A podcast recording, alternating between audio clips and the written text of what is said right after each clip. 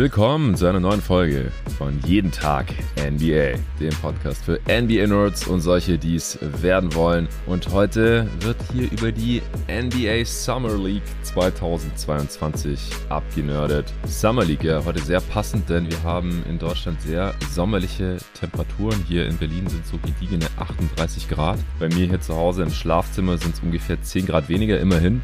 Und trotzdem nehmen wir hier jetzt am Mittwochmittag diesen Summer League League Recap Pot auf zusammen mit dem David Krutt endlich mal wieder. Summer League Connoisseur. Traditionell immer die Summer League Recap hier bei jeden Tag NBA in Audioform. Äh, früher schon für GoToGuys.de in Schriftform. David, wie geht's dir? Ja, mir geht's ganz gut. Ich hoffe, dass der nächste Podcast, den wir aufnehmen, vielleicht nicht ganz so heiß wird vom Wetter her. Das sind jetzt schon zwei in Folge. Aber immerhin hier passt sich das noch so ein bisschen so zum Vegas-Vibes von der Summer League dazu. Deshalb lasse ich Stimmt. das heute nochmal durchgehen. Aber ich muss sagen, nochmal mache ich das nicht mit. Also wenn wir dann die Celtics Preview aufnehmen, dann möchte ich bitte nichts über 20 Grad haben. Wie viel Grad sind es bei dir gerade, David? Äh, ich habe heute noch nicht drauf geguckt, aber gestern waren es auf jeden Fall fast 40. Alter. Ähm, und ich will es nicht wissen, aber heute Nachmittag soll es gewittern, also dann wird es vielleicht wieder ein bisschen entspannter. Ja, David äh, an der belgisch-holländischen Grenze bei Aachen, äh, ganz im Westen der Republik. Da soll es heute schon gewittern und regnen. Hier in Berlin noch nicht, da bleibt die trockene Hitze. Luca, wie sieht's bei dir aus in Baden-Württemberg? Ja, ganz entspannte 34 Grad. Vielleicht ziehe ich noch eine Jacke an. Wieder als bei euch. Sehr schön. Also, das ist das Trio hier äh, für heute. David hat extrem viel Summer League geschaut, jede Nacht, äh, normalerweise live. Luca hat sich auch noch sehr viel Tape reingezogen und das eine oder andere Spiel. Ich habe von uns dreien am wenigsten gesehen, denn ich war, während Summer League war, eine Woche im Urlaub, wie der ein oder andere Hörer vielleicht mitbekommen hat, äh, wo ich sehr wenig nur gesehen habe. Ich habe jetzt die Tage noch ein bisschen was nachgeholt, mir ein paar einzelne Spiele angeschaut, aber ich werde jetzt hier eher durch den Pod führen als äh, Host und äh, die Fragen stellen und die anderen dürfen ihre Takes raushauen. Bevor wir damit anfangen, gibt's kurz Werbung vom heutigen Sponsor. Wie ihr mittlerweile wahrscheinlich schon wisst, beschäftige ich mich viel mit meiner Ernährung. Das kommt zum einen daher, dass mein familiärer Background im Lebensmittelanbau und Handel ist und ich gern darauf achte, was ich zu mir nehme als Sportler, aber auch einfach so, als Mensch. Weil meine Frau da wie ich tickt und wir uns zum Glück beim Thema Essen und Snacks sehr einig sind, haben wir uns extrem gefreut, als wir Koro entdeckt haben. Koro Drogerie ist ein Food-Online-Portal hier aus Berlin, wo man viele gesunde Zutaten und Snacks günstig bestellen kann. Vielleicht fragst du dich ja auch, wieso Lebensmittel in winzigen Packungsgrößen abgefüllt werden und warum dich ein Labyrinth aus Handelsstufen vom Ursprung deiner Alltagshelfer trennt und weshalb gute Qualität und faire Preise scheinbar unfallbar sind. Koro denkt deshalb Handel neu und bietet große Packungen Nüsse, Trockenfrüchte, Superfoods, äh, Proteinriegel, biologische und vegane Lebensmittel und dergleichen mehr günstig an. Coro bezieht die Produkte direkt beim Hersteller, also bei den Landwirten. Die Preise sind transparent und Preisänderungen können über Preisentwicklungsgrafen inklusive Erklärung nachvollzogen werden. Ich bin eh die ganze Zeit am Snacken und weil ich meinem Körper über die Jahre immer weniger ungesundes Zeug zumute, esse ich Nüsse und Trockenfrüchte quasi am laufenden Band. Also warum nicht gleich ein ganzes Kilo bestellen, dass die Verpackung nicht fancy aussieht, ist dabei auch egal, weil die Tüte, beziehungsweise in dem Fall ist es fast schon ein Sack, eh direkt im Schrank verschwindet. Mit meinem Gutscheincode NBA bekommt ihr 5% auf eure Bestellung und unterstützt dabei noch diesen Podcast hier, jeden Tag NBA. Also einfach mal auf corodrogerie.de vorbeischauen. Eure Bestellungen gehen direkt an euch raus und ab 100 Euro Einkaufswert sogar kostenlos. Ihr müsst natürlich nicht für 100 Euro bestellen, aber bei dem Angebot äh, kommt man da sehr schnell hin. Bei der letzten Bestellung haben wir uns äh, zum Beispiel wieder haufenweise geilen Stuff gegönnt. Äh, hier Bio-Mango-Streifen Brooks, ein Kilo. Wieder die Jewel Bio-Datteln, Medium Delight mit Stein, ein Kilo. Kann ich sehr, sehr empfehlen. Getrocknete Drachenfrucht, 500 Gramm. Blanchierte Mandelkerne, ein Kilo. Getrocknete Ananasstücke, zwei Kilo. Getrocknete Kaki, 500 Gramm. Ich snack das alles weg. Cashewkerne mit Chili ohne Geschmacksverstärker, 500 Gramm. Auch sehr nice. Geröstete und gesalzene Mandeln, 1 Kilo. Ganze und halbe Macadamia-Kerne, 500 Gramm. Also ihr merkt schon, in welche Richtung das bei uns geht. Gibt noch sehr viel mehr andere leckere Sachen da. In rauen Mengen. Ich kann es nur empfehlen. Und wie gesagt, mit meinem Code MBA bekommt ihr noch 5% Rabatt. Den Gutscheincode für corodrogerie.de findet ihr wie immer in der Beschreibung dieses Podcasts. So, das war's auch schon. Und äh, bevor wir gleich zu den Leistungen einzelner Spieler kommen und die ein bisschen einordnen werden, was das Ziel dieses Podcasts ist, also jetzt nicht unbedingt, wer war ganz toll oder vielleicht auch nicht so toll in der Summer League, sondern was hat es eigentlich zu bedeuten für die jeweilige NBA-Karriere, für die Rolle im jeweiligen Team, wo kann man da vielleicht noch Stärken und Schwächen erkennen. Äh, und Vorweg müssen wir aber, glaube ich, erstmal einordnen, was äh, diese Summer League eigentlich bedeutet. Denn die Summer League ist ein ganz besonderes äh, Setting. Es sind Top-Talente dabei, Rookies, äh, Sophomores, dann auch noch ein paar ältere Spieler, die immer noch versuchen, es irgendwie in die Liga zu schaffen oder sich in der Liga zu halten, in Two-Way zu bekommen oder sich für die G-League zu empfehlen oder auch für Basketballverträge äh, bei Profiteams in Übersee. Von daher vom Niveau her schon relativ weg, weit weg von der tatsächlichen NBA, aber man kann eben doch einiges äh, mitnehmen. David, du als ja, Summer League Veteran Analyst, wie würdest du erstmal zusammenfassen? Was ist die Summer League für dich? Wieso gefällt sie dir so gut? Wieso befasst du dich äh, jedes Jahr so viel und auch ernsthaft damit? Äh, also die letzte Frage weiß ich gar nicht, ob ich die überhaupt beantworten kann. Da habe ich wahrscheinlich keine guten Gründe für. Aber mir macht es auf jeden Fall Spaß. es ist halt Basketball, ja. Genau. Es Und es läuft sonst nicht so viel zur Zeit. ähm, ist ein bisschen chaotischer, das finde ich auch lustig. Aber ich mag auch einfach die Prospects in so einem Setting zu sehen. Normalerweise sehe ich auch gerne Sophomores dann immer wieder, wenn sie dann irgendwie andere Rollen erforschen. Äh, man muss leider sagen, dass das die letzten Jahre so ein bisschen nachgelassen hat, wo Teams irgendwie vorsichtiger sind mit ihren Prospects. Ich weiß nicht genau genau, ob es ums Ego oder um die Verletzung oder eine Kombination dessen geht. Ähm, ich bin mir auch nicht sicher, wie viel das Sophomores eigentlich bringt, in der Summer League nochmal aufzulaufen. Aber für mich persönlich ist das natürlich schade, denn das hat die ganzen Spiele schon durchaus nochmal was spannender gemacht. Aber ansonsten würde ich halt auch ein bisschen widersprechen, dass man gar nichts aus der Summer League lernen kann, wie viele Leute ja zu vertreten scheinen. Ähm, das heißt nicht, dass es einfach ist und man muss jetzt auch nicht einfach auf Statistiken achten oder auf Erfolg oder so. Aber ich würde halt sagen, ähm, du hattest eben diese Go-To-Guys Serie angesprochen, wo ich dafür geschrieben hatten. Da habe ich jetzt nur auf zwei Jahre acht Spieler besprochen, aber von den acht Spielern, die wir da besprochen hatten, sind eigentlich bis auf Kevin Knox jetzt alle zumindest Anwärter für zweistellige Beträge, äh, Verträge oder haben die schon gekriegt. Und deshalb, ähm, ja, weiß ich nicht, würde ich halt sagen, kann man schon Sachen daraus gewinnen. Man muss nur mhm. darauf achten, dass es so Sachen gibt wie kleine Guards sind tendenziell besser, weil die können einfach immer werfen, wann sie wollen. Ähm, es gibt keine richtigen Bigs, denn richtig mobile Bigs, die sind halt eigentlich schon in der NBA und deshalb fehlt das halt auch so ein bisschen. Und die Positionen sind einfach so ein bisschen durcheinander, weil tendenziell alle ein bisschen undersized sind, bis auf so ein paar Ausnahmen, aber das sind dann halt auch meistens die Top-Picks. Hm.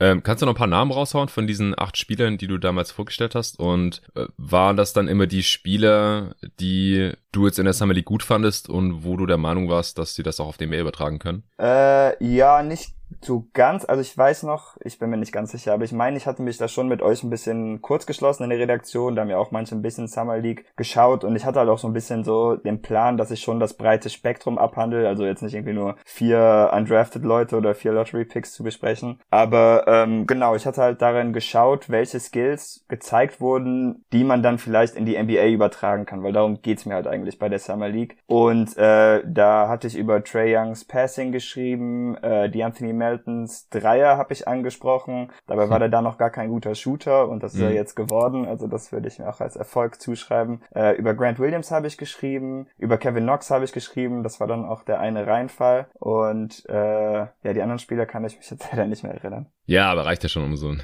Eindruck zu gewinnen. Ja. Ähm, fand ich jetzt nur wichtig, weil du nur Kevin Knox namentlich erwähnt hast und ja, ob der nochmal ein NBA-Rotationsspieler wird, äh, sieht aktuell ja auch eher fraglich aus. Aber du hast jetzt auch schon viele interessante Sachen gesagt, finde ich. Also teilweise trifft auch hier halt vielleicht der, der alte Spruch, What Happens in Vegas Stays in Vegas zu. äh, hat John Hollinger in seinem Artikel für die Athletic geschrieben, jetzt über die Summer League, fand ich äh, ganz passend.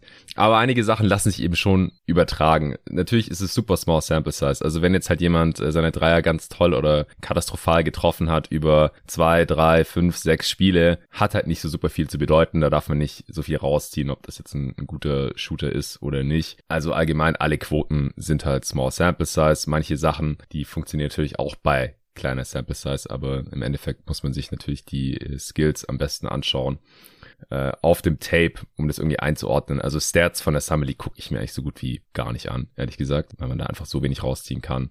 Dann ist mit den balldominanten Guards, dass sie halt auf ihre Stats kommen äh, oder den Boxscore füllen. Das äh, liegt halt auch so ein bisschen in der Natur der Sache. Die tragen halt meistens irgendwie schon den Ball rüber oder bekommen ihn halt früh. Und da das halt alles so ein bisschen Freelance-Offense ist, sind das dann halt auch tendenziell öfter die Spieler, die am Ende werfen oder halt das Play machen, die Entscheidung treffen. Und wenn es halt mobile oder athletische große Spieler gibt, dann stechen die halt auch eher heraus, einfach weil es davon nicht so viele gibt in der, Summer League, weil es einfach nicht so viele große Menschen gibt auf der Welt. Äh, und wenn, wie du gerade schon gesagt hast, wenn die einigermaßen Basketball spielen können, dann sind es halt meistens schon NBA-Profis und äh, müssen nicht mehr unbedingt in der Summer League auflaufen, außer wenn äh, sie noch gar nicht in der NBA gespielt haben, wie jetzt zum Beispiel Chad Holmgren oder auch Paolo Banquero, die hohen äh, Draft-Picks dieser Class oder auch ein James Wiseman, der in der vorletzten Draft schon gepickt wurde, aber er dann sehr wenig in der NBA bisher gespielt hat, auch am College wenig gespielt hat, der hat jetzt da mal gespielt, der sticht da allein halt körperlich schon ziemlich raus. Aber ansonsten, ja, es ist ein relativ wilder Basketball, alles eher so Pick-up-Style äh, und wenig System oder, oder Scheme oder wenn das Teams machen, dann fällt das halt immer gleich relativ stark aus. Auch die Auszeichnungen der Summer League darf man, glaube ich, nicht ganz überbewerten. Da gibt's natürlich auch Spieler, die in der Summer League brilliert haben, die dann in der NBA zu guten Spielern wurden, seien es einfach nur Rotationsspieler oder Starter oder sogar Stars. Aber selbst Summer League MVPs äh, gibt's, die es danach nicht in der NBA geschafft haben. Ich habe mir nochmal die Liste angeschaut. Glenn Rice Jr. zum Beispiel 2014 von den Wizards ist danach kein NBA-Rotationsspieler geworden. Josh Selby 2012 war der Co-MVP der Summer League. Auch kein NBA-Rotationsspieler. Beide schon lange wieder draußen aus der Liga. Auch ähm, wenn Teams dann Summer League Champ werden, hat das nicht so super viel zu bedeuten für die NBA-Teams oder NBA-Franchises. Äh, und auch die Champ MVPs, also quasi das Pendant zum Finals MVP jetzt aus der echten Liga. Das sind oft auch Spieler, wo man äh, sich dann fragt, äh, was ist damals passiert. Jerian Grant zum Beispiel wurde es 2016, Jonathan Simmons 2015, Ray McCallum 2014 und Ian Clark 2013. Also auch Spieler, die teilweise NBA-Rotationsspieler waren, ich würde sagen, Jonathan Simmons hatte fast schon die beste Karriere jetzt hier von den Gedanken gerade. Und er ist auch schon wieder draußen aus der Liga und hatte seine besten Momente als ja, Backup bei einem ziemlich guten Spurs Playoff-Team, hat dann auch einen soliden Vertrag bekommen, aber konnte den nie wieder so wirklich rechtfertigen. Dieses Jahr ist Trenton äh, Watford geworden von den Portland Trailblazers. Die sind der Summer League äh, Champ geworden. Also auch hier Vorsicht. Hat jetzt nicht zu bedeuten, dass Trenton Watford zum Star wird zum Starter oder auch nur äh, ein solider NBA-Rollenspieler wird. Unbedingt, sondern dass er in dieser Summer League ganz gut funktioniert hat. Hast du jetzt noch irgendwas hinzuzufügen, David? Nee, ich glaube, dann können wir loslegen. Ja, das machen wir. Ähm, ich denke, die meisten Leute wird interessieren, wie hier die äh, Top-Picks dieser Rookie-Class in der ersten Summer League ausgesehen haben. Deswegen fangen wir doch damit an. Äh, jetzt haben David und ich schon relativ viel gesprochen, deswegen würde ich dir hier mal den Vortritt lassen. Luca, welchen Spieler möchtest du denn als ersten raushauen? Ich würde gerne zuerst über Jaden Ivy sprechen. Mhm. Ähm, da habe ich ja, mir glaube ich nur Tape reingezogen, hat sich ja schnell verletzt und dann mhm. nicht wirklich viel gespielt und wenn ich dann mal mir ein Spiel reingezogen habe, dann habe ich mir im Prinzip nur Spiele angeschaut, in denen dann irgendwelche hohen Draftpicks gespielt haben. Das war dann halt bei den Pistons nicht mehr der Fall, aber das Tape von diesen eineinhalb Spielen, in denen er gespielt hat, fand ich schon sehr, sehr überzeugend. Also ich finde, bei ihm war es einfach offensichtlich, okay, der ist einfach athletischer und schneller als alle anderen hier auf dem Spielfeld. Und ja, das sah einfach gut aus. Also er hat, finde ich, gute Reads gemacht, gute Pässe gespielt. Ähm, er ist halt ziemlich leicht zum Ring gekommen.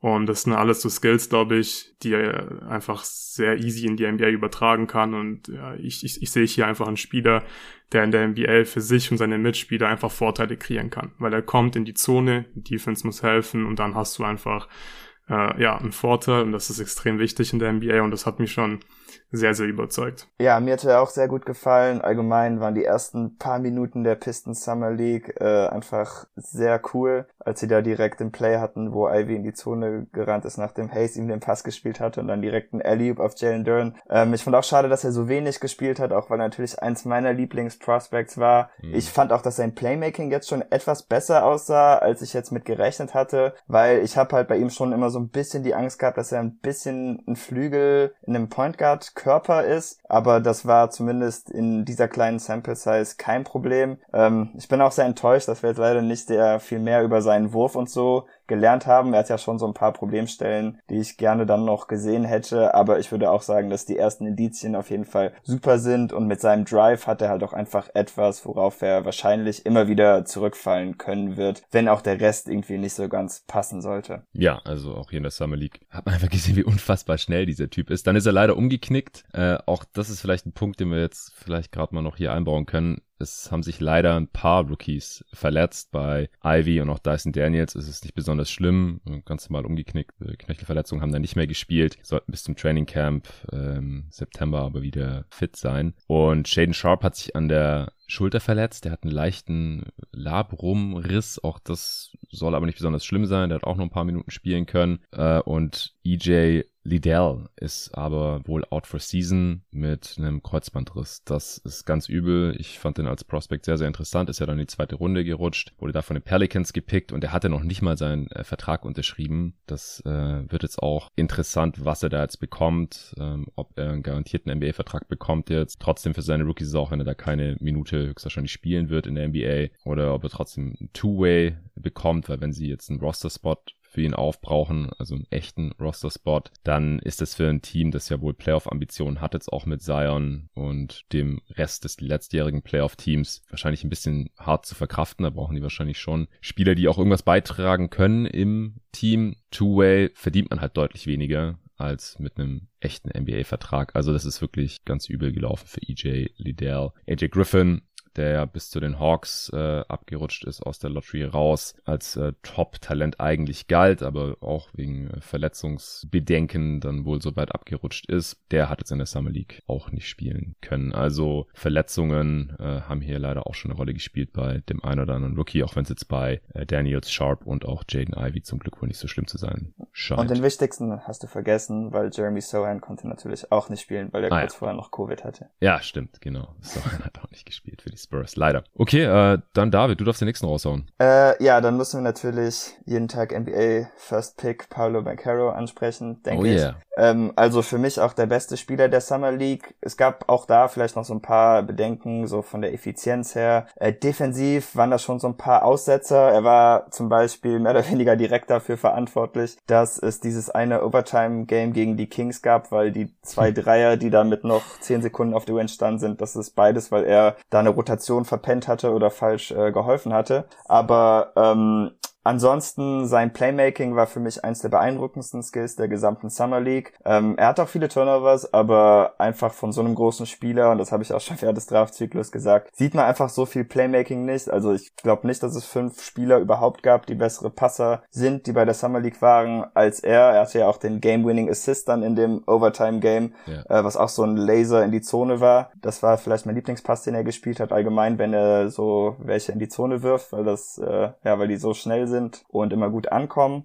Ähm, und ansonsten fand ich auch defensiv, fand ich ihn bis auf die Aussetzer halt doch ganz gut. Er hatte einen Chase-Down-Block gegen Jabari Smith. In dieser Overtime, da war es glaube ich schon Sudden Death, hatte er dann noch einen Chase-Down-Block, um das Spiel zu retten gegen Mimi Skater. Also ich finde, man sieht schon, wenn er sich da so ein bisschen konzentriert, dann hat er da schon alle nötigen Skills. Und die Shot Creation, die war natürlich auch da. Was noch so ein bisschen fehlt, er muss mehr zum Korb kommen. Ähm, das ist natürlich auch schon im College nicht so ganz da gewesen. Das hätte ich jetzt gerne gesehen sehen, gerade weil in der Summer League so viel weniger Size auf dem Court ist. Aber da die Magic ihn halt dann auch schon nach zwei Spielen komplett rausgenommen haben, konnte man da jetzt leider nicht mehr so viel Entwicklung oder so äh, beobachten. Ja, also ich fand auch, dass er einfach auch riesig aussieht. Das finde ich auch immer interessant, wenn Spieler dann äh, vom College kommen dann in der Summer League äh, sind die Spieler oder ist die Competition ja schon körperlich sehr viel näher dran an der tatsächlichen NBA und wenn die Spieler dann trotzdem noch überdurchschnittlich groß oder kräftig aussehen und es tut äh, Bankero einfach, ähm, finde ich dann auch immer wichtig zu sehen. Und äh, die Skills hast du gerade schon angesprochen, das äh, war da auch alles vorhanden. Ein 360-Dunk hat er auch rausgehauen, ein Fast Break, ja, war einer der langsameren oder weniger explosiven 360-Dunks, die ich je gesehen habe, aber hey, muss man trotzdem erstmal machen in-game. Also ja, ich glaube auch, äh, Bankero äh, sah hier sehr, sehr überzeugend aus. Äh, Luca, hast du noch was zu ihm oder willst du den nächsten raushauen? Ja, ich habe noch kurz was zu ihm. Also ich finde auch, dass man einfach gesehen hat, dass er wirklich äh, größer und stärker ist als die meisten seiner Gegner. Und was mir richtig gut gefallen war, dass er eben so ein bisschen seine Gravity einfach genutzt hat für sein Playmaking. Also die Pässe fand ich richtig, richtig geil.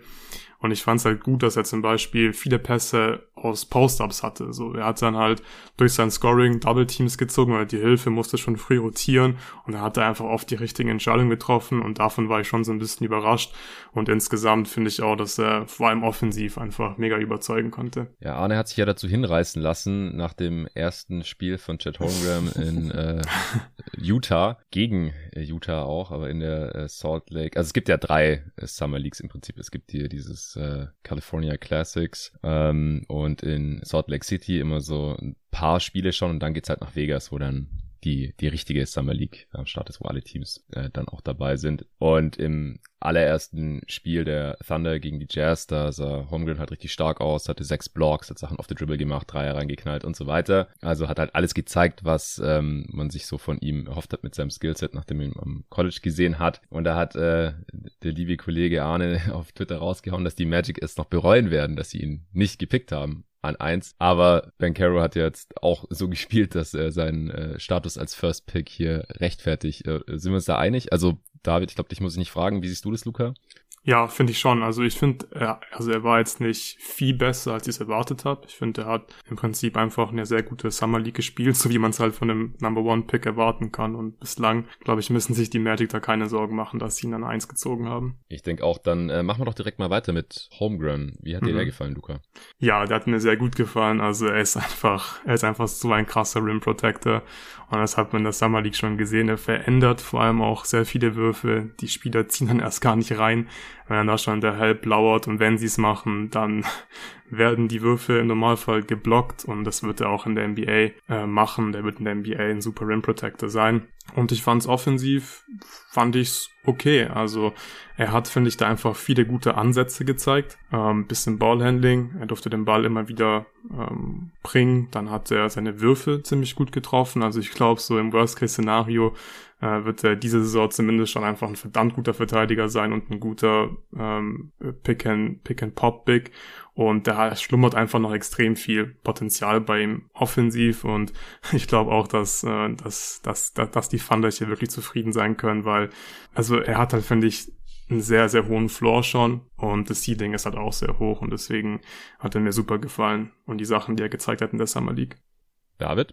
Mir hat er auch gut gefallen, aber nach dem Auftakt, muss ich sagen, habe ich eigentlich mehr erhofft und war ich anschließend ein bisschen enttäuscht, weil er hatte da halt dann schon mehrere Spiele, wo er relativ wenige Punkte gemacht hat. Ähm, und das hätte ich einfach lieber ein bisschen mehr gesehen. Das muss natürlich jetzt überhaupt noch nicht in diesem Jahr kommen. Er kann sich gerade auch mit Giddy und Shay als Playmaker neben sich wahrscheinlich erstmal darauf konzentrieren, dass er dann erstmal einfach ein Playfinisher ist und diese Sidestep-Dreier und so, die können dann später kommen. Ähm, aber ich fand ein bisschen schade, dass er mit dem Ball in der Hand halt eigentlich nur gegen große Bigs, die sich nicht wirklich bewegen können, gut war und halt auch hauptsächlich ein Jumpshooter war. Ähm, so On-Ball zum Korb hin hat man von ihm jetzt nicht so viel gesehen, aber wie gesagt, das ist, denke ich, erstmal etwas für später. Ähm, ich möchte, dass sein Volumen noch etwas hochgeht, aber die ersten Anzeichen sind schon mal gut und allgemein einfach, dass er jetzt auch schon gezeigt hat, er kann sowohl ein Play-Finisher sein, als auch in bestimmten Situationen Offense kreieren. Ähm, ja, auf jeden Fall sehr starke Summer League und macht auch Hoffnung, dass ich zumindest verstehen kann, weshalb man glaubt, dass er Paulo den äh, ersten Pick strittig machen kann, einfach mit diesem breiten Skillset. Aber ja, war, war, war ein bisschen früh, fand ich. ja, äh, und Utah, die hatten halt auch echt ein mieses Summer League Team, muss man auch dazu sagen. Ja. Also gegen die besseren Teams hat er dann weniger gemacht. Nach dem ersten Spiel gab es ja dann auch äh, Leute, die gesagt haben, ah, es hat der Coach von Ganserga da gemacht in der letzten Saison, wieso hatte Holmgren keine größere Rolle? Und jetzt hat er in der Summer League wieder ungefähr dieselbe Usage Rate gehabt wie am College im Endeffekt. Ich glaube 21 Prozent Prozent oder so, was halt jetzt ähm, nicht die Usage von einem Starspieler ist oder so. Aber ja, es ist Summer League. Josh Giddy hat auch viel gespielt, äh, der dann da der Playmaker ist. Ähm, Jalen Williams hat mitgespielt. Sie haben, haben halt auch ziemlich viele hohe Draft-Picks und äh, Talente, die halt dann da ein bisschen ausprobiert werden. Ich bin mal gespannt, wie das dann im echten NBA-Team läuft, wenn noch SGA dabei ist, dann wird die Rolle wahrscheinlich auch erstmal nicht unbedingt größer, aber defensiv wird er sofort Tja. einen heftigen Impact äh, haben. Das ist ganz klar als äh, mobiler und extrem langer und starker Rim Protector natürlich. Aber äh, vielleicht müssen wir jetzt hier ganz kurz den Spieler einstreuen, der kein äh, hoher Lottery-Pick war, der überhaupt gar kein Pick war, der äh, Holmgren aber im direkten Matchup ein, ein paar Mal überpowered hat, so wie es die Chat-Kritiker vielleicht befürchten. Ähm, ähm, dass er halt von bulligeren Spielern so durch die Zone geschoben werden kann. Und das ist äh, Kenny Lofton Jr., auch ein Spieler, David, den du schon im Nationalteam dann gesehen hast, denn die sind da genau. ehemalige Teammates und ja, Lofton äh, hat sich da nicht lumpen lassen und hat Holmgren direkt in den ersten Minuten gnadenlos attackiert. Was hältst du von ihm? Das ist ein Two-Way-Spieler von den Grizzlies jetzt. Ja, ja, ich finde ihn ziemlich cool. Es freut mich, dass er ähm, jetzt noch einen Two-Way-Spot gekriegt hat und zumindest mal eine Chance kriegt, in der NBA zu spielen. Das Ding ist halt, sein Skillset ist ein bisschen schwierig, da seine größten Stärken ja quasi aus der Post kommen. Aber ich finde schon, dass er sich als Playmaker und auch als Shooter so ein bisschen entwickelt. Aber ähm, um erfolgreich zu sein, wird er einfach ein bisschen abspecken zu müssen. Mhm. Denn äh, klar, gegen Chat ist das vielleicht von Vorteil, übergewichtig zu sein, aber ich vermute mal, gegen die meisten NBA-Spieler ist man besser bedient, wenn man es nicht ist. Ich glaube, das hat man auch bei Jokic gesehen. Da kamen ja teilweise auch so Sachen, aber ich weiß gar nicht, ob der besser ist, wenn er jetzt besser in Form ist. Natürlich ist der besser, wenn der besser in Form ist. Ich glaube, glaube, das gilt für fast alle Profisportler so, solange es keine Sumo-Ringer sind.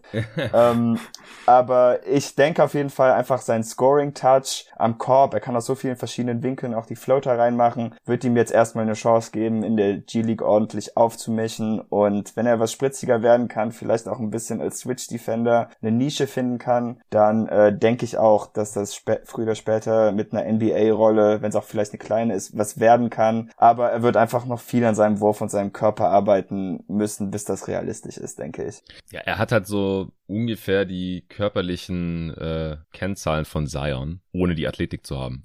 Ja. Das ist dann halt mhm. schon problematisch und ohne halt auch die die Muskeln zu haben, die ein fitter Zion zumindest hat. Also er hat, er wird mit 275 Pfund gelistet bei 6'7 und ja, so sieht er halt auch aus ja, er, er hat Chatter halt ein paar Mal so unter den Korb gerammt und konnte dann halt finishen, äh, auch gegen die Contests von Holmgren. Er hat oh, dann auch ein paar Jumper reingehauen, hatte dann aber auch Airballs, also der Wurf sieht jetzt wirklich nicht besonders äh, konstant aus. Und als 6'7, äh, 270, 280 Pfund äh, Big, äh, dann ist es schon schwierig in der NBA eine, eine Rolle zu haben, auch wenn ich glaube, dass halt auf niedrigerem Level ziemlich produktiv sein kann. Aber vielleicht nochmal kurz zu Holmgren. Äh, Luca, denkst du, dass es andere Spieler, also abgesehen von, von Lofton, vielleicht doch irgendwie ein bisschen ausnutzen könnten? Oder denkst du, dass es in der echten NBA eher kein Problem wird für Chad? Es gibt mit Sicherheit Spieler, die das ausnutzen können, dass sie ihm körperlich einfach überlegen sind, aber es gibt nicht in jedem NBA-Team einen Joel Embiid zum Beispiel. Also da mache ich mir gar keine so großen Sorgen. Ich glaube, diese Rim Protection ist wirklich so gut, dass er, ja, dass er da einfach extrem wertvoll sein wird für die Thunder. Und natürlich gibt es dann eine Handvoll NBA-Spieler, die das bestrafen können aber Chad Holmgren wird äh, viel mehr die offensiven Spieler bestrafen können und da mache ich mir wirklich nicht so viele Sorgen, weil ist ja nicht so, dass äh, in 2022 die meisten NBA-Teams hier eine Post-Up-Offense laufen. Von daher, ja, finde ich das ein bisschen unsinnig, dass man da die ganze Zeit über seinen Körper spricht. Also er muss natürlich verbessern, er muss kräftiger werden, das ist ja logisch, aber ja, ich mache mir da keine so großen Sorgen. Ich hatte in irgendeinem Podcast gehört, aber ich weiß jetzt leider nicht mehr, welcher das war, aber da meinte auch jemand, ey, wenn Kenny Lofton das macht, dann wird PJ Tucker das auch machen können. Und dann mhm. denke ich mir, Tucker. ja, wen interessiert das, Alter? Wenn, also gut, ist jetzt vielleicht doof, weil er mit Embiid im Team ist, aber wenn Philly jetzt unbedingt 19 PJ Tucker Post-Ups laufen will, dann, dann ist es doch egal. Ja. ja. Ich weiß halt nicht, ob ich die Problematik auf, also Problematik in Anführungsstrichen, äh, die Thematik vielleicht auf Post-Ups beschränken würde, weil das gibt's wirklich nicht viele, zumindest ja. nicht viele effiziente Post-Up-Spieler in der NBA. Aber es sind halt auch, also auch bei Drives halt, also natürlich nicht gegen die Brust, das sind Offensivfouls, aber so wie es Lofton halt auch gemacht hat, so aus Winkeln, äh, Chats, schmalen Körper so ein bisschen attackieren und ähm, ja, einfach dann ihn so ein bisschen wegschieben. Das machen ja viele Spieler. Also da gibt es mhm. viele Wings, auch große, was ich, kräftige ähm, Forward-Hybriden wie Janis, äh, auch ein alter LeBron, Kawhi, wenn er fit ist, Luka Doncic oder so. Kann ich mir schon vorstellen, dass die Chat dann auch so ein bisschen attackieren werden. Klar, er wird dann trotzdem noch mit seinen mega langen Armen, was ja dann immer so die ähm, Erklärung war von auch Torben und Co. Ja, kann er trotzdem halt noch contesten, weil er es halt am College auch schon gemacht hat gegen solche Spielertypen. Aber ich kann mir halt vorstellen, dass er halt so gegen die äh, Creme de la Creme der, der Slasher ähm, da auch an seine Grenzen stoßen wird. Aber das gilt halt auch für ungefähr jeden Defender. Aber ich denke, ich kann mir schon vorstellen, dass es äh, Gegner versuchen werden zu attackieren. Zumindest solange er noch nicht ein bisschen kräftiger geworden ist. Okay, wir müssen zum nächsten Spieler kommen. Wo wollen wir weitermachen? Vielleicht mit dem Summer League MVP, Keegan Murray von den Kings, vierter Pick der Draft. Mhm, David, willst du, oder? Ist mir egal, ja. Ähm, ja, also Keegan fand ich sehr stark. Ähm, er hat einfach ein sehr breites Scoring-Skillset gezeigt. Das meiste war natürlich als Play-Finisher. Er hat jetzt nicht super viel initiiert, aber ich fand die Usage konnte sich auch schon sehen lassen. Die sollte jetzt letztendlich über 25 Prozent äh, gelandet sein. Und ja, ich fand auch einfach beeindruckend, dass er ununterbrochen, wie im College auch, einfach all seine Moves direkt mit in die Summer League nehmen konnte. Und was bei Keegan eigentlich ziemlich cool ist, was man auch immer wieder gesehen hat, und die Kings haben das ziemlich gut gemacht, ist, dass sie ihn öfter in die gleichen Plays versetzt haben und ihn dann einfach daraus äh, haben arbeiten lassen und er findet halt auch öfter die Kontern. Also wenn du ihm bestimmte Looks gibst, dann weiß er, wie er darauf reagieren muss, um im nächsten Mal besser abzuschließen und das ist einfach etwas, das haben wenige junge Spieler. Nun ist er natürlich nicht ganz so jung wie manche seiner Draft-Class-Mitglieder, aber äh, trotzdem sah er einfach so poliert aus. Der Dreier ist wirklich sehr gut gefallen. Äh, er hat sich selber mit Chris Middleton verglichen. Ähm, darüber wollen wir jetzt erstmal schweigen. Aber ja, ansonsten war ich wirklich, wirklich sehr begeistert. Ich hatte ihn auch auf meinem äh, Summer League Top 10 Ranking am Ende als an zweiter Stelle, einfach weil er so gut und so viel gescored hat. Ich bin mal gespannt. Das ist halt genau so, muss ich sagen, dieser Spielertyp, wo es ein bisschen gefährlich ist, weil er ist halt so ein bisschen so ein Tweener-Forward und ähm, in der Summer League konnte er auf der 4 halt ziemlich gut abrennen, weil dann sind die Leute einfach ein bisschen klein. Und auf der 3, äh, Entschuldigung, auf der 4 sind die anderen halt etwas zu langsam und auf der 3 ist natürlich nochmal viel größer. Und in der NBA sind die Diskrepanzen nicht so groß, denn da gibt es auch ja große Dreier und flotte Vierer. Und da muss man mal schauen, äh, wie schnell das da funktioniert, aber ich denke, die ersten Anzeichen sind super und ich kann mir eigentlich nicht vorstellen, dass er bastet, auch wenn ich nach wie vor der Meinung bin, dass vier ein bisschen hoch war für einen Pick, aber ich bin schon recht zuversichtlich, dass er eine produktive Karriere vor sich hat, nach dem, was er da zeigen konnte. Luca, hast du noch was hinzuzufügen? Ja, also er ist wirklich ein super vielseitiger Shooter, finde ich auch. Klar, Catch and Shoots, ähm, um Screens kommt er herum und nimmt dann die Würfe oder halt Pull-ups, läuft ein paar Pick and Rolls, hat mir alles sehr gut gefallen. Was mich überrascht hat, war, dass er dann doch sehr, sehr gut gefinisht hat eigentlich. Aber da habe ich ähnliche Bedenken wie David. Ich glaube, das wird halt in der NBA deutlich schwieriger, weil es war jetzt nicht so, dass sein Ballhandling richtig, richtig gut war und dass er jetzt hier an allen Verteidigern einfach vorbeispaziert ist. Da, ja, hat er einfach gut mit Kontakt gefinisht und ich glaube, das wird halt in der NBA deutlich schwieriger, aber im Endeffekt bin ich mir ziemlich sicher, dass er halt zumindest ein verdammt guter Shooter sein wird.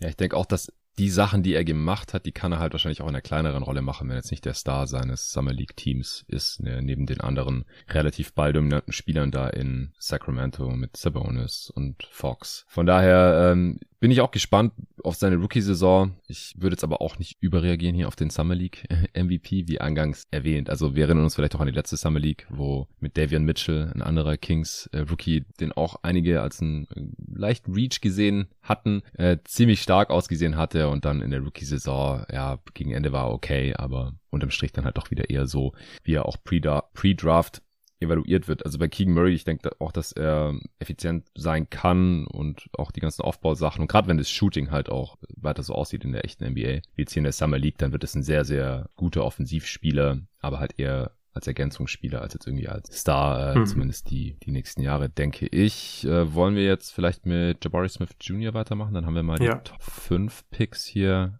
abgehandelt. Äh, Luca, wie hat dir der gefallen? Ja, offensiv ging da nicht so super viel bei ihm. Ich glaube, das ist ja auch so eine große Schwäche, einfach diese Self-Creation. Da hat er ja wirklich fast gar nichts gezeigt und der Dreier ist nicht so gut gefallen. Da mache ich mir jetzt aber nicht so große Sorgen. Ich denke, der ist schon einfach ein guter Shooter und der wird seinen Wurf schon wiederfinden. Äh, defensiv fand ich es wirklich verdammt gut. Also äh, ich finde, der hat sehr offensichtlich All-Defensive Potenzial, weil er einfach am Perimeter gut verteidigen kann. Er ist extrem lang, bewegt seine Füße gut, hat da dann oft Drives gut verteidigt und dann äh, den Layup bei einem Drive geblockt. Ähm, er hatte, finde ich, sehr gute Aktionen aus der Help Defense, rotiert rüber, blockt die Würfe.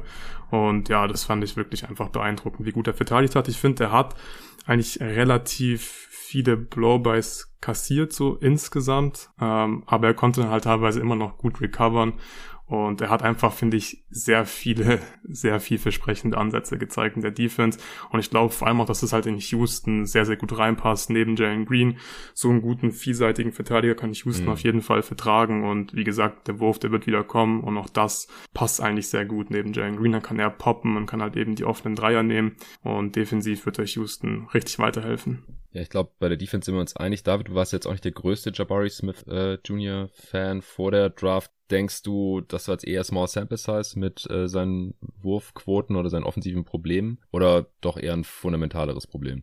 Ähm, ja, also der Wurf ist für mich halt nicht das Problem, aber wirklich diese sein Handle, dass er so wenige Vorteile kreieren kann. Also ich habe jetzt nicht so viele gute Drives von ihm gesehen. Er hatte einen ziemlich guten gegen Paulo Bancaro aus dem Spiel der beiden, das weiß ich noch. Aber auch da, meine ich, hat er mit dem falschen Fuß gefinisht eigentlich. Also das ist alles irgendwie nicht so sauber. Hm. Ähm, aber was man halt auch sagen muss, also die seine Teammates, das war jetzt auch wiederum für jemanden mit seinem Skillset, der halt primär ein Play-Finisher ist, wenn es auch dann vom Perimeter ist. Es ist halt schwierig, wenn du halt irgendwie der höchste Pick bist und dann hast du aber neben der Josh Christopher und Terry Eason, die beide mehr Würfe nehmen als du. Ähm, und das ist dann halt auch einfach ein schwieriges Umfeld. Äh, das könnte natürlich jetzt, wenn er dann ins richtige Team kommt, weiterhin schwer sein. Ja, ich weiß nicht. Also ich könnte mir gut vorstellen, dass diese Saison für ihn etwas problematisch aussieht, zumindest in der Offense, aber ich würde da jetzt auch noch nicht ganz aufgeben. Er hat ja schon Sachen, auf die man bauen kann. Ich fand auch seine Defense als Fünfer war ziemlich gut, aber das ist natürlich auch wiederum so eine Sache. NBA Center ist nochmal was anderes. Aber die Vielseitigkeit, die er da gezeigt hat, wird zumindest mal dafür sorgen, dass er erstmal ganz gut durchkommt, aber offensiv wird's erstmal tough, denke ich. Also, dass Josh Christopher mehr Würfe genommen hat als Smith, fand ich äh, vollkommen gerechtfertigt. Äh, vielleicht noch kurz einen anderen Rookie von den Rockets, den wir hier äh, abfertigen können können, äh, Tari Eason. Gerade schon erwähnt,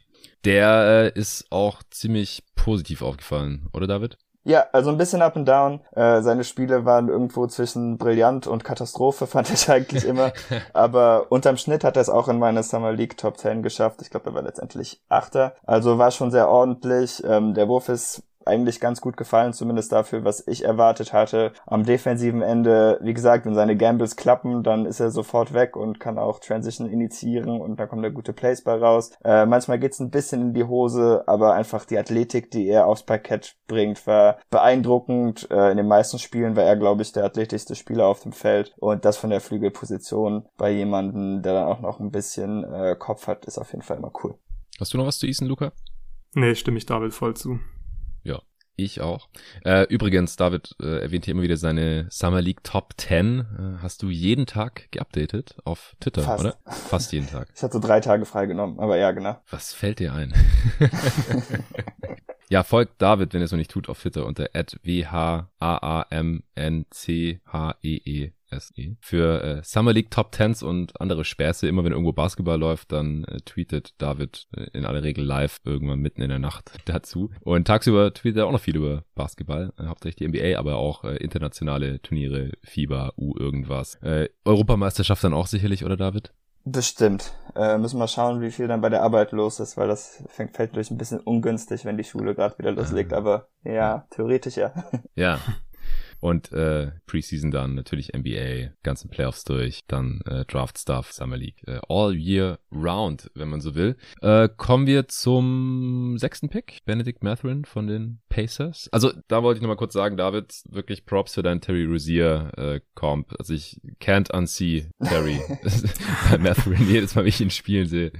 Äh, passt sehr gut, finde ich. Äh, Luca, wie hat dir Matherin gefallen? Ja, der hat mir sehr gut gefallen. Hat, finde ich, extrem viel Upside als äh, Scorer gezeigt. Richtig guter Pull-Up-Shooter und der strotzt ja nur so von Selbstbewusstsein und Selbstvertrauen. Und das sah echt gut aus. Ich frage mich so ein bisschen, wie das in der NBA aussehen wird, auch generell, weil ich glaube, er hat, ich habe jetzt die Quoten hier mir nicht aufgeschrieben, ich habe jetzt auch nicht mir zu viele Stats von der Summer League angeschaut. Ich bin mir ziemlich sicher, dass er eigentlich aus allen Bereichen, also äh, Dreier, Midrange und am Ring, effizient gescored hat Bin mal gespannt, ob er das in der NBA auch machen kann. Aber ich finde, er hat relativ wenig äh, Playmaking gezeigt in der Summer League. Liegt vielleicht auch an der Rolle, weil er einfach gut gescored hat und als Scorer gefragt war. Aber da würde ich mir noch ein bisschen mehr von ihm wünschen. Aber ich sehe da auch viel Terry Rogier in ihm.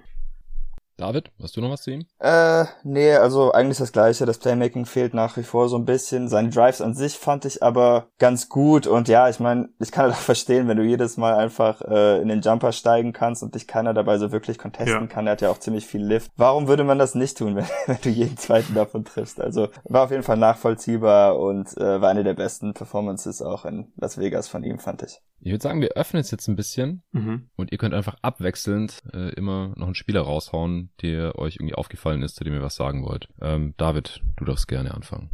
Äh, vielleicht mal jemand, den ich auch im Draft-Prozess nicht so mochte, der aber ziemlich gut aussah, äh, mhm. war Jabari Walker, der dann auch mit den Blazers die Summer League Championship gewonnen hat. Ähm, der, ja, ich war halt nicht so überzeugt von ihm, weil er müsste eigentlich irgendwie so ein 3D-Wing sein und ich fand im College war der Defense-Teil so ein bisschen da, aber ich fand den 3 überhaupt nicht überzeugend und das war in der Summer League jetzt wohl da. Äh, auch hier würde ich aber sagen, er hat auch viele äh, Big Man Sachen gemacht, also er war auch einfach unstoppable am Brett und ich frage mich, inwiefern äh, er das in der NBA machen können wird. Mhm. Aber man hat schon auch seinen Körper gemerkt, also die 6'9, die hat man da total gespürt und wenn der Wurf weiterhin so fällt, dann hat er auch genug Ballskills, um irgendwann in der NBA eine Rolle spielen zu können. Er hat ja auch direkt einen garantierten Vertrag bekommen als ja. einer der letzten Picks der Draft, das war der 57. oder so und wir hatten ja nur 58 Picks dieses Jahr. Stimmt.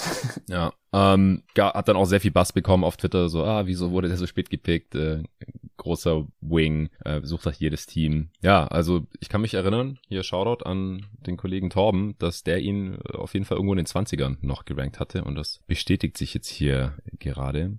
Luca, du darfst den nächsten raushauen.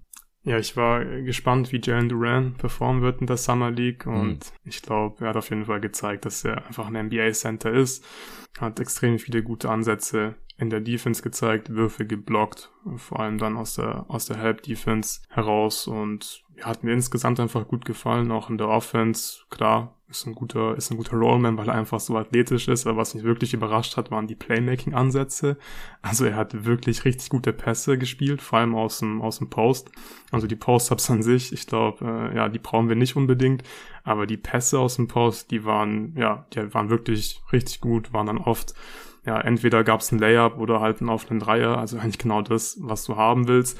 Ich finde, er geht noch ein bisschen zu sehr auf Blocks, aber ich glaube, für einen 18-Jährigen ist es schon okay, weil er hat eben auch viele gute Aktionen gehabt, hat dementsprechend auch ziemlich viel gefoult, weil er eben auf diese Blocks haben wollte, aber ich glaube, Detroit kann hier sehr zufrieden sein mit diesem Pick. Ja, ich finde auch Duran hat so ziemlich genau das bestätigt, was äh, Dennis Janssen hier im Pod immer in seinen Scouting Reports gesagt hat, dass halt diese Playmaking, Passing, Flashes da angedeutet hat, halt zusätzlich zu seinem sehr athletischen Frame und den äh, Big Man Sachen, die er da halt so am Brett dann noch machen kann. David, Hast du noch was zu Duran? Ansonsten kannst du auch einfach gleich den nächsten raushauen. Nö, das war sehr vollständig, würde ich sagen.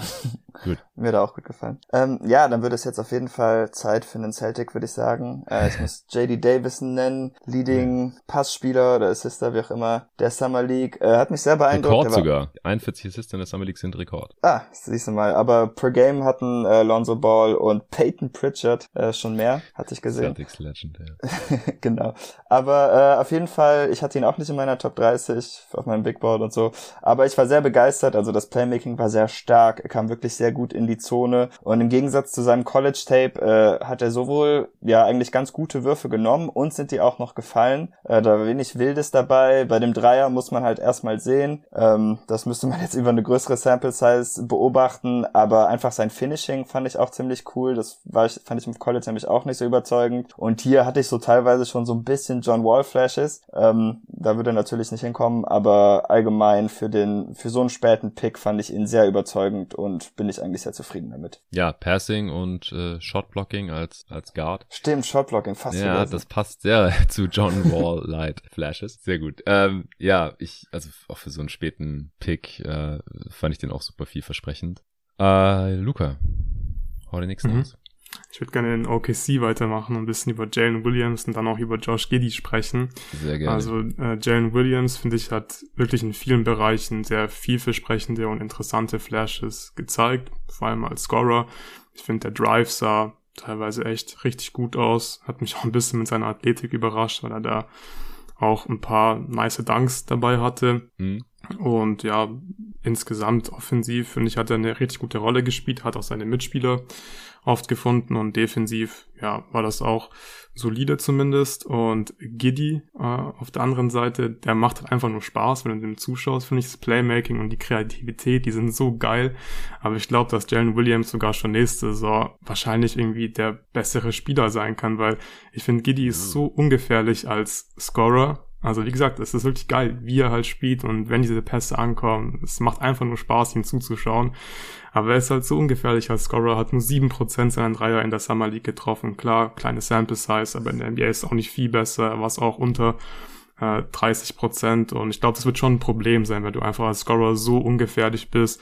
Und da gefällt mir das Gesamtpaket von Jane Williams eigentlich jetzt schon besser als das von Josh Giddy. Ja, also J-Dub, wie er auch genannt wird. Gefällt mir auch richtig gut. Torben hatte ja hier im Pod richtig Werbung für ihn gemacht. Ich würde sagen, der Hype-Train rollt. Also am College hat er auch viel so On-Ball-Stuff gezeigt, so als ja, Creator, wahrscheinlich in der NBA dann Secondary Creator vom Flügel. Aber jetzt in der Summer League war auch Off-Ball sehr stark. Dann diese Sneaky Dunker-Geschichte, die du gerade schon angesprochen hast. Mhm. Also es ist nicht der explosivste Highflyer oder so, aber dankt halt trotzdem jedes Mal, wenn er halt irgendwie die Möglichkeit dazu hat. Äh, defensiv hat er ein paar Fragezeichen äh, mitgebracht in die Liga oder in die Draft. Jetzt in der Summer League äh, sah das auch ganz gut aus. Also ich bin auch riesen Fan jetzt schon von Jalen Williams zu dem Zeitpunkt. Der hat halt einfach so dieses ja klassische Allround NBA Wing Skillset, wo dann halt auch die die Upside, wenn da ein paar Sachen auf einem höheren Niveau stattfinden, ziemlich hoch ist und vor allem halt auch der Floor, weil irgendwie kaum Schwächen zu haben scheint. David, das hältst du von ihm?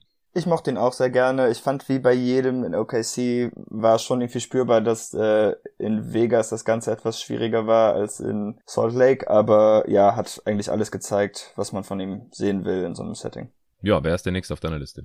Ähm, ich glaube, aus meiner Top 10 haben wir jetzt tatsächlich alle besprochen. Jalen Williams wäre der letzte, den wir noch nicht hatten. Aber dann würde ich vielleicht kurz zu den äh, Discord-Spielern rüberwechseln, wo ja noch ein paar Fragen nach Spielern gestellt wurden. Ja, gerne. Ähm, also es wurde noch nach Peyton Watson gefragt, ob wir den als halbwegs interessant sehen von Bernd. Ähm, ich muss sagen, er hatte ein richtig gutes Spiel und da war ich erstmal schon sehr begeistert, aber ansonsten fand ich ihn eher ziemlich schwach. Also das war so ein bisschen wie im College, wo man zwar sieht, dass er viele verschiedene Sachen machen will und auch so versteht, was er dafür machen muss, aber er kann es irgendwie einfach nicht. Also Dreier ist überhaupt nicht gefallen. Äh, er hat sonst nichts getroffen. Er konnte nicht mal seine Freiwürfe treffen. Da war, das war nur 36 Prozent. Ähm, und dann hatte er, glaube ich, auch doppelt so viele Turnover wie Assists. Also ja, ja, schon halbwegs interessant, einfach weil er so ein großer Ballhändler sein könnte. Aber ich denke, da müssen wir in zwei Jahren oder nach nächster Summer League nochmal drüber sprechen, denn erstmal in Denver wird das, glaube ich, nichts. Ist halt noch Raw AF, ja, der ja. 30. Pick der Denver Nuggets. Luca, wen willst du als nächstes? Ähm, vielleicht mal die Second-Year-Spieler der Warriors. Mit, also ja, Kuminga, Moody hat nur ein Spiel gespielt, aber Kuminga, Kuminga fand ich sehr, sehr interessant und ähm, habe ich wirklich gefreut, ihn in so einem Setting mal zu sehen. Und ich finde, man kann ganz klar sagen, sein Rim Pressure war ziemlich krass in der Summer League. Also da hatte ich oft das Gefühl, okay, der ist so Man among Boys einfach. Also er ist da wirklich immer in die Zone gekommen, hatte auch ein paar heftige Dunks dabei und durfte vor allem den Ball selbst viel in der Hand haben, viel Pick and Roll gelaufen und ja, man wollte, glaube ich, einfach mal sehen, ob er für sich und andere kreieren kann. Und ich finde, es war halt im Großen und Ganzen dann nicht so richtig gut. Er hat gute Ansätze gezeigt. Aber ich finde, es ist ja einfach klar geworden. Ich glaube, er ist dann in der NBA einfach in so einer, in so einer Off-Ball-Rolle als Cutter und halt als defensiver Playmaker deutlich besser aufgehoben. Er hat zwar zum Beispiel im Pick and Roll immer wieder mal schöne Assists gehabt, aber er hatte auch relativ viele Turnover. Dann war auch so ein Problem, ja, er kam immer in die Zone, wurde auch oft gefoult, aber die Freiwürfe hat halt auch nicht getroffen. Und es war eigentlich egal, aus welchem Bereich irgendwie der Fall, dass der Wurf dann nicht so richtig gut fiel. Ich glaube, da muss noch einiges passieren, dass er wirklich so den, den, den nächsten Schritt machen kann, vor allem auch was seine Rolle halt in der NBA angeht, weil jetzt nach dieser Summer League sehe ich ihn jetzt nicht bereit für eine Creator-Rolle oder eine prominentere Rolle generell jetzt in diesem Warriors-Team. Das bestätigt ja so ziemlich genau die Sichtweise von dir, David, oder? Die du von ja. Kuminga schon in der G-League hattest und letztes Jahr und ja. Hat sich nee, ich fand das wieder eine Katastrophe. Also wieder dieses Hoch-Usage-Geballere bei Würfen, die er nicht kann, obwohl er halt schon ein interessantes Skillset hat. Ich bin wirklich durch. Ich weiß nicht. Ich hoffe, der übt das nächste in der G-League, da muss ich das nicht sehen. Und äh, dann soll er sich wieder melden, wenn er weiß, wie der spielen soll. Ja, also in kleiner Rolle beim amtierenden NBA-Champ, da funktioniert sie ja, aber sobald er halt eine größere Rolle hat und mehr Sachen machen darf, dann wird's schnell wild. Äh, Moses Moody hatte ein ziemlich krasses Spiel, dieses eine da. Äh, mhm. Ich finde auch Moody sieht auf jeden Fall größer aus als 6'6, also kann mir keiner erzählen, dass der nur 6'6 groß ist. ähm, Ähnlich bei äh, Trey Murphy, also es kam ja auch eine Frage im Supporter-Discord von jeden Tag NBA zu den Sophomores, äh, wer da wie ausgesehen hat, wer sich vielleicht verbessert hat. Äh, ich würde jetzt vielleicht mal kurz noch ein paar Namen in den Ring schmeißen.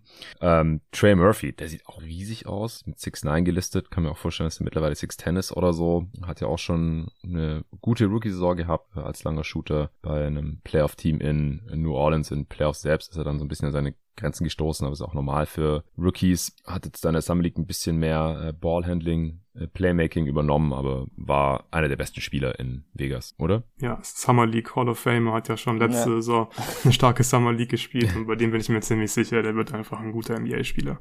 Nee, genau, also bald wird sein Trikot neben dem von Nate Robinson hängen. ich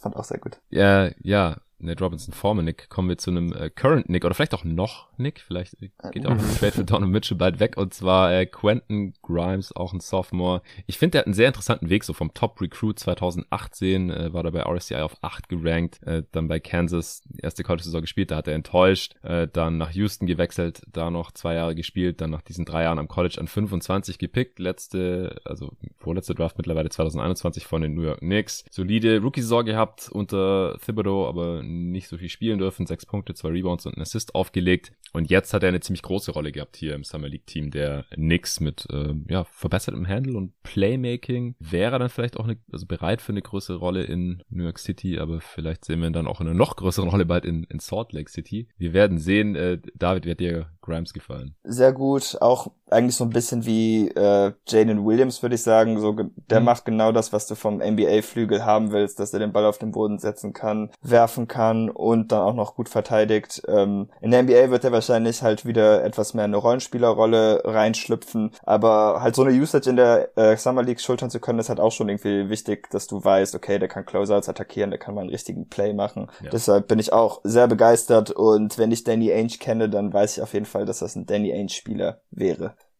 noch ein Soft, äh, der hier zum zweiten Mal jetzt äh, ziemlich aufgedreht hat in der Summer League und zwar äh, Cam Thomas von den Brooklyn Nets. Als Rookie ja, er ist halt ein Gunner, sowohl in der Summer League als auch in der NBA. Äh, bei den Nets hat er neun Punkte, zwei Rebounds, ein Assist bei stark unterdurchschnittlicher Effizienz aufgelegt gehabt und ja, auf dem Summer League Level ist halt das, was wir vorhin angesprochen haben. Äh, schießwütige Guards, die dann halt den Boxscore erfüllen. Ich weiß nicht, habt ihr da neue Aspekte gesehen, wo man jetzt irgendwie mehr sehen könnte in seiner NBA-Rolle als ineffizienten Scorer von der Bank, irgendwie Playmaking, also hat er auch ähm, mehr Assists aufgelegt teilweise, aber auch Off-Ball, Defense. Ähm, ich habe auch gesehen, dass er nach einem äh, Spiel, wo er viele Punkte in Assists gemacht hatte, dann von der Sideline-Reporterin gefragt wurde, äh, was er das, davon hält, dass sein Coach Steve Nash äh, immer will, dass er halt seine Mitspieler mehr involviert oder so. Und hat er so die Augen verdreht. Fand ich jetzt nicht so das beste Zeichen eigentlich oder passt halt so ein bisschen ins Bild äh, von ihm als ja, Scorer mit Scheuklappen. Er hatte ja auch am, am College schon bei extrem großer Rolle irgendwie 1, irgendwas Assists aufgelegt. Das sieht man einfach super selten. So wenig Vorlagen für die Teammates, wenn man so viel den Ball in der Hand hat als Guard. Äh, Luca, was hältst du von Cam Thomas?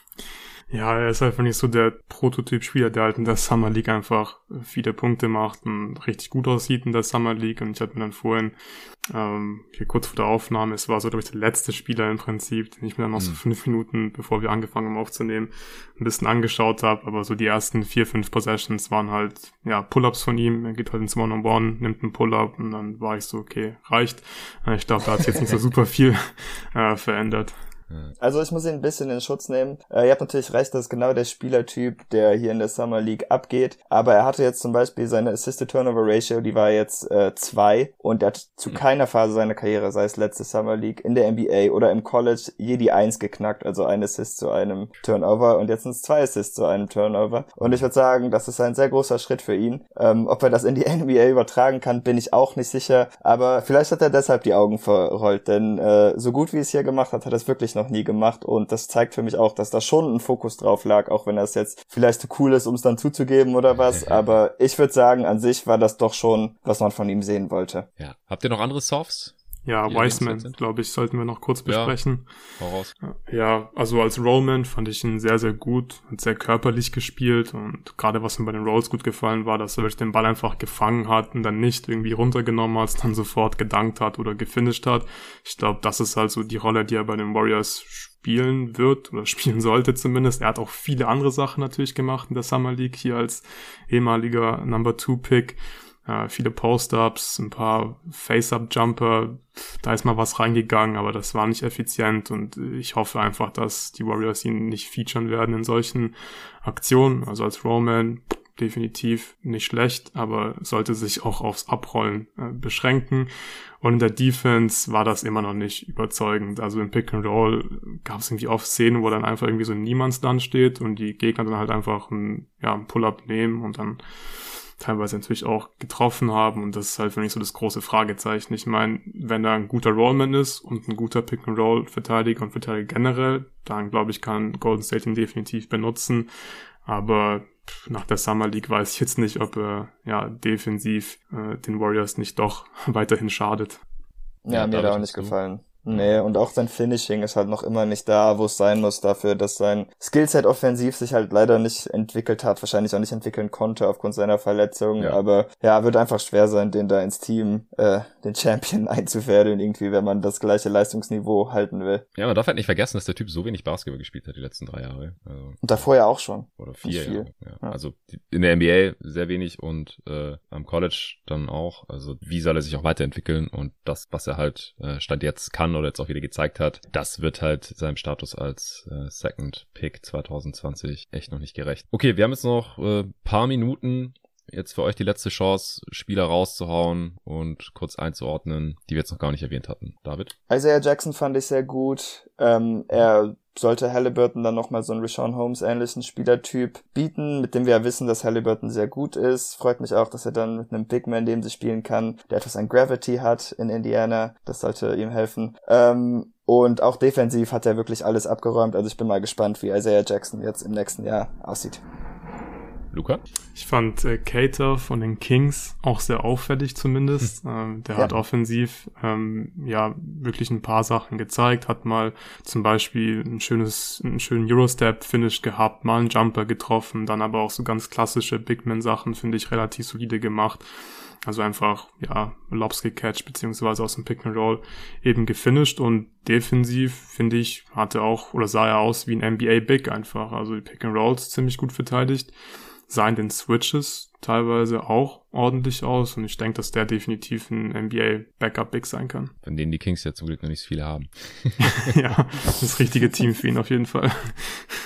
Ähm, David, hast du noch einen? Ja, ich hätte, glaube ich, noch zwei. Ich habe noch zwei. Ähm, der erste vielleicht etwas tragischer. Ähm, jeden Tag NBA Draft Analyst Favorit Jaden Springer für die Sixers oh. sah leider nicht wirklich mm. gut aus. Nee. Der Wurf ist einfach kaputt und der sieht noch so viel schlechter aus als im letzten Jahr. Also wirklich, die Sixers sollten einfach keine Prospects mehr draften, die nicht werfen können. Tyrese Maxey ist da irgendwie das einzige, äh, was daraus was machen könnte. Also ich mache mir so ein bisschen Sorgen, weil das Vertrauen in den Wurf ist weg, der Hit ist ein bisschen dazugekommen und äh, dadurch kann er halt sein Playmaking auch nicht so wirklich ausschöpfen. Also ich bin mal gespannt, aber ich denke, das steht auf jeden Fall noch ein G-League-Jahr bevor. Hm. Ja, auf jeden das Fall. Ich fand auch, dass der wirklich mies aussah, aber dafür sah Isaiah Joe sehr gut aus. Und der hat drei ja richtig ja. reingenagelt. Also der hat wirklich viele, viele genommen und die meisten davon getroffen.